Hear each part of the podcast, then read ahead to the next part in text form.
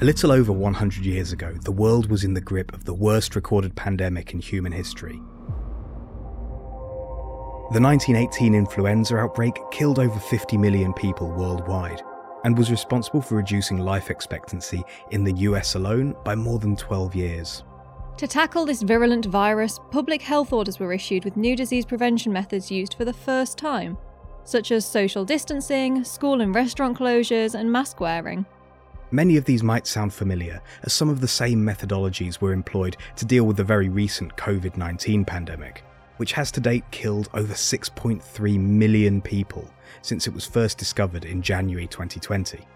Although we now have the benefit of massive advances in medical science to create a global vaccination program that saved millions, if not billions, of lives, some strategies have not moved on at all.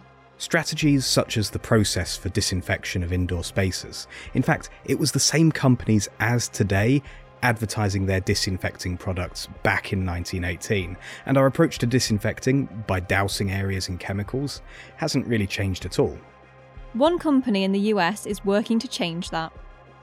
It's just one of those industries that has been void of, of innovation and is ripe for disruption. And so we're here to drive that change in the 100 years that we've been using chemicals to fight infections, we've sent people to the moon, we've invented internet, we've seen the proliferation of self-driving cars, but like we're still using archaic chemicals.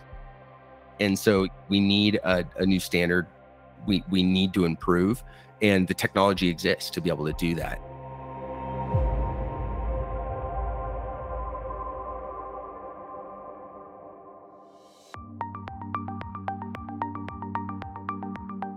Hello and welcome to Engineering Matters. I'm Alex Conacher. And I'm Jane Sophia. In this episode, we're speaking with a startup, the autonomous disinfection company R0, to explore how UV light could revolutionise the approach to disinfecting indoor spaces. Grant Morgan, the CEO and co founder of R0, explains how they went from an idea to delivering their first product in just five months, in the middle of the pandemic. We'll also hear about the history and science of UV disinfection technology and the engineering challenges that R0 had to overcome. And we'll explore why Grant so passionately believes that UV is the future for disinfection. R0 was started in early 2020 in direct response to the pandemic. I, I didn't know nearly anything about UV, call it two and a half years ago. UVC is ultraviolet light wavelength C, which is a subtype of ultraviolet light between 200 and 280 nanometers in wavelength. And as the story goes, it was the beginning of the pandemic, and my co founders and I were kind of watching the world fall apart, witnessing the loss of human lives on a global scale. And, and then also the economic devastation that was happening as well. And so we felt compelled to jump in and do something to help because as far as he sees it, the need will only increase. Here in the United States, about 40 million Americans get the flu every year, and somehow we've just accepted that that's normal. And you know, MRSA or staph infections in the US kill more people annually than Parkinson's, AIDS, emphysema, and murder combined and uh, and the CDC estimates that uh, sick days and, and chronic illness cost the U.S. economy about six hundred billion dollars a year in lost productivity and direct and indirect healthcare related expenses. So realize that there was this huge opportunity to fundamentally change the way that that we keep humans safe in indoor spaces.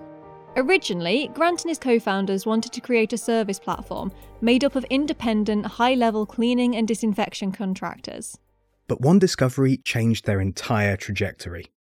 Our chief scientist, who I knew from a past life, and he pointed us at hospitals, and we started thinking about, you know, hey, hospitals are effectively, as, as long as they've existed, a, a communal gathering place for the sick.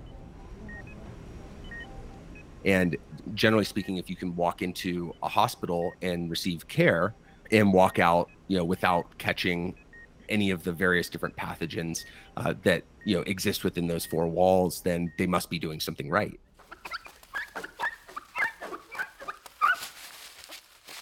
When they turned over the patient room for the next patient, uh, what they would do is they wipe down all the counters and surfaces and everything. But then the last thing they'd do is they'd wheel in this this giant light tower and they'd run it for seven to 10 minutes. And everything the light touches was disinfected. What Grant and his team didn't know then was that UVC disinfection technology has been around for over 100 years.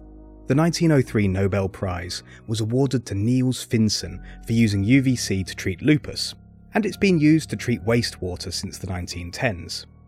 And the technology was already being used to disinfect hospitals, despite the fact that it costs hospitals up to $125,000 per UVC machine. But being a mechanical engineer, I looked at these devices. I'm like, hold on, like that's just a light bulb on wheels with a timer. There's no way it can cost that much to make. And so I I sort of went full mad scientist and and uh, kind of reverse engineered it, did a whole bunch of research, and figured out that we could make one for significantly less. And so I called one of my co-founders back and I said, "Hey Ben, you're gonna think I'm nuts, but uh, we're building lights." And he's like, "Yeah, you're crazy, but uh, but I'm in." So Grant Morgan set about reverse engineering a disinfecting UVC machine. And the first step was to understand exactly how UVC disinfects the biggest benefit was like i said the the giant body of evidence uh, that exists around uv it's over 100 years old so there's a whole bunch of documentation and and it's well studied well understood the light bulbs that produce uvc fundamentally are the same exact light bulbs that are in the ceiling the fluorescent light bulbs that are mm-hmm. mercury based in your ceiling with one exception the bulbs in your ceiling are dipped in uh, like a phosphorus a white phosphorus coating and the way it works is when you run uh, run power through the light bulb, there's filaments at the end, and so you strike an arc, and that that that energy that you're running through vaporizes the mercury. And so you create this mercury gas, and there's you know some nominal pressure within the tube. And when the conditions are right, that mercury gas ionizes. And it's a physical property of mercury to ionize uh, and throw off light at a very specific wavelength. Um, and it happens to be 254 nanometers. There is a good reason why mercury based light bulbs are dipped in a coating. The coating blocks the UVC wavelength from being emitted, which is important as UV at a wavelength of 254 nanometers is very dangerous if it comes into contact with human eyes and skin. That's why all UVC disinfectors must be used in empty rooms, as soon as the light is turned off, the air and surfaces in the room are completely safe. And although it technically doesn't kill any viruses or bacteria, it does leave the room disinfected. So that that light happens to be at it, it, essentially it's at the resonant frequency of of the bonds in uh, DNA and RNA. And what it does is it creates what are called thymine dimers. And all that means is it's basically in it, it bonds to adjacent uh, nucleotides in a DNA or RNA sequence. It bonds them together. And if you think about it, if you if you think about biology and the way that or that cells replicate and that you know the DNA uh, or RNA replication process works, it's kind of like a zipper. Like the you know DNA, the helix will unzip, and then there's you know it'll copy the sequence and and replicate it. So when you have a, a dimer and those two adjacent bonds, it disrupts the the the process of copying the DNA sequence or the RNA sequence. And so effectively what it's doing is UVC is actually not killing anything. It's actually inactivating things. It's rendering them incapable of a reproducing and rendering the microorganisms incapable of infecting or harming humans as well. Grant says the process of deactivating microorganisms rather than killing them is actually a huge advantage UVC has over chemical disinfection methods because there can be no antimicrobial resistance. It really comes back since all works based off of physical properties. It's it's it's physics. Um, so unless the laws of physics change, uh, UVC will always be effective against really any kind of microorganism. There is no UVC resistant microorganism on the planet. So as long as DNA and RNA stay the way that they, you know, they the, the way that they are, which is you know our full our understanding of life, um, uh, and as long as the laws of physics don't change, then UVC should theoretically be able to inactivate any kind of virus, bacteria, mold, or fungi that will ever exist.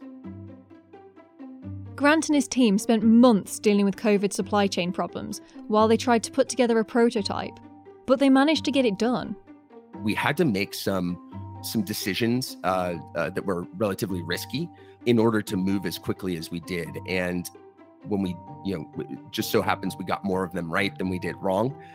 But you know, end to end, we designed, developed, manufactured, and brought to market ARC in five months, and we're really proud of that. Not just because of the the, the rate of progress and the speed of execution, but also because it is objectively the most powerful and efficacious product on the market. Period.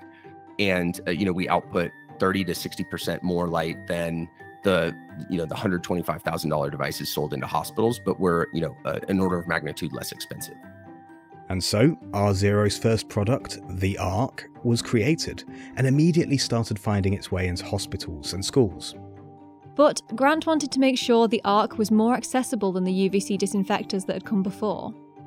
First thing we did is we just were offering the the device at a at a price point that's that's fair and based on how much it costs to make and how much you know how much we need to make to run the business. And so that's the first aspect of it. The second is you know to the plight of my my cfo we spun up two business models. And so you know wanted to uh uh you know the, the they're not cheap um they're on the order of you know tens of thousands of dollars still but a lot of schools or or restaurants or you know these economically devastated businesses or organizations didn't have a lot of cash especially at the beginning of the pandemic. So we started offering a basically a hardware as a service model and it was a lease. So for about $17 a day you can have unlimited use of, of ARC throughout your facility. And so that made it more accessible as well.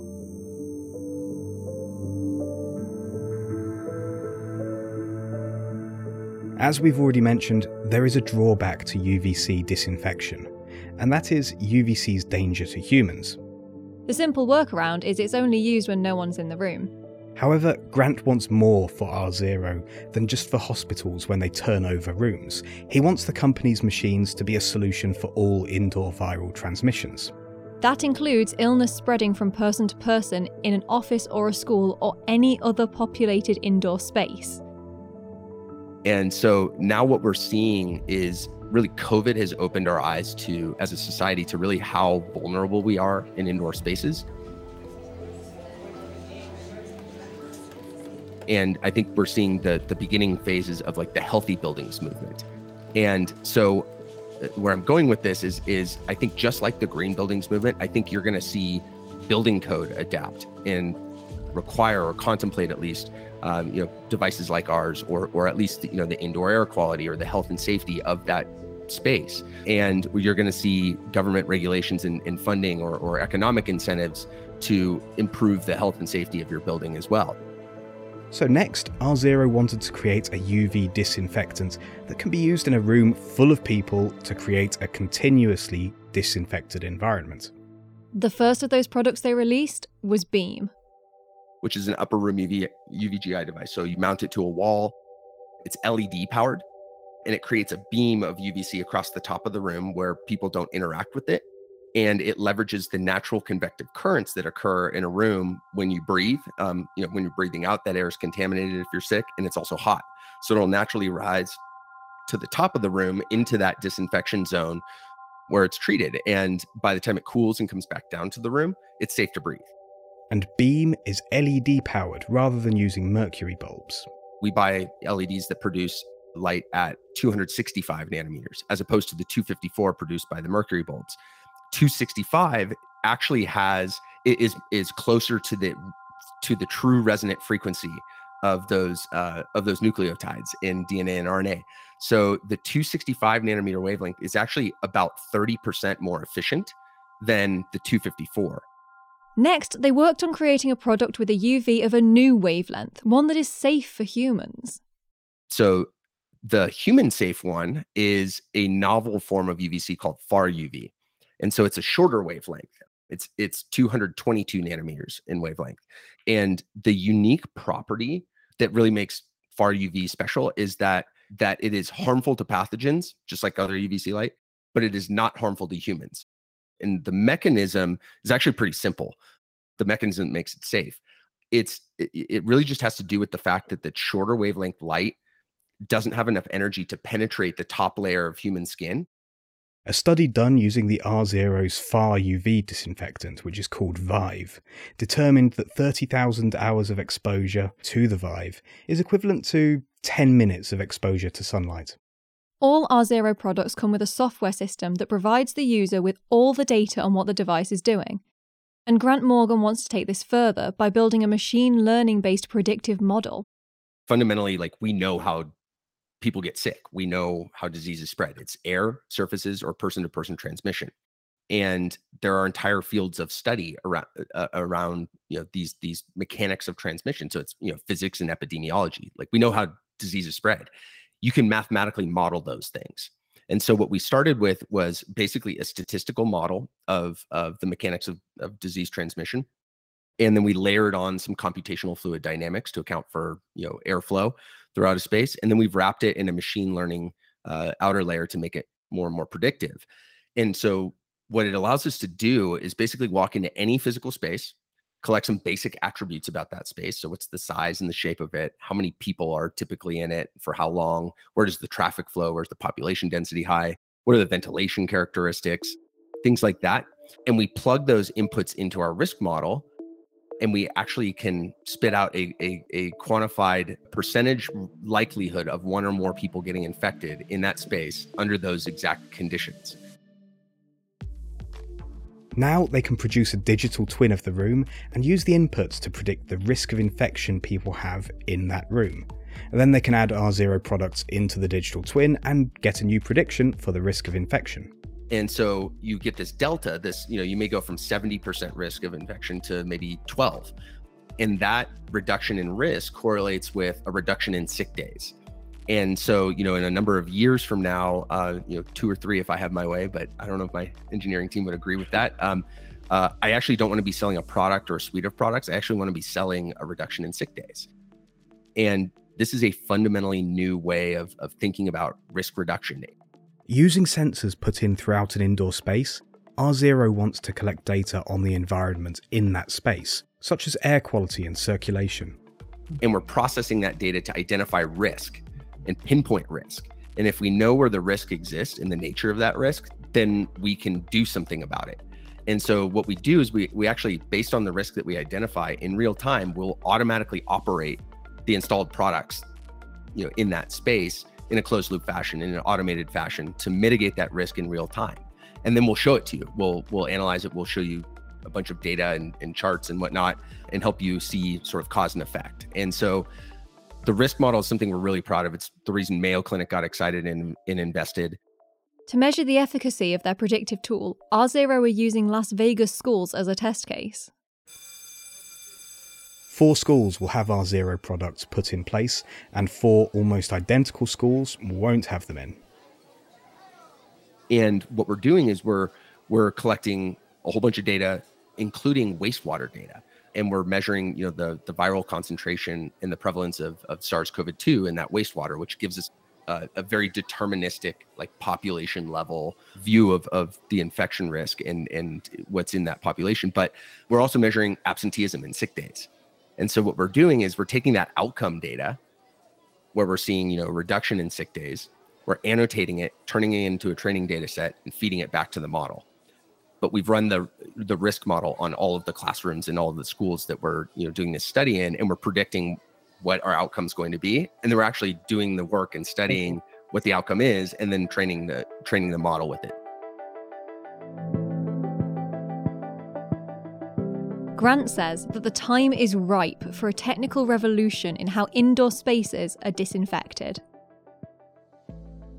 I think the table is set and the, the, the environment is ripe for a new standard for you know this this fundamental change and improvement. And I think you need, you know, I I, I believe that you know this important issue should be been managed with the same level of sophistication and technology that exists and, and we've become accustomed to in virtually every other industry thinking back on it, like there's probably three or four months where I kept thinking like, we've got to be missing something. I can't believe nobody's ever done this before. And like the shoe's gonna drop and we're screwed. And sure enough, the shoe never dropped. It's just one of those industries that has been void of, of innovation and is ripe for disruption. And so we're here to drive that change. we we welcome competition. I you know bring it on. I'll put our team against any other team in the world, and you know competition's good for humans. The more people we have working on how to solve this problem and how to improve the health and safety of, of, of the, the indoor spaces that we share, you know, the, the better off we'll be, the more healthy we'll, we'll, we'll all be. And, and, uh, and the space is plenty, plenty big enough. You know, when we're out raising money and talking to investors and they ask what our total addressable market is, I can look them in the eye and I can say literally every indoor space in the entire world. Human health is universal and humans are an indoor species. And and I mean it. And uh, I think the world's changing forever in various different ways.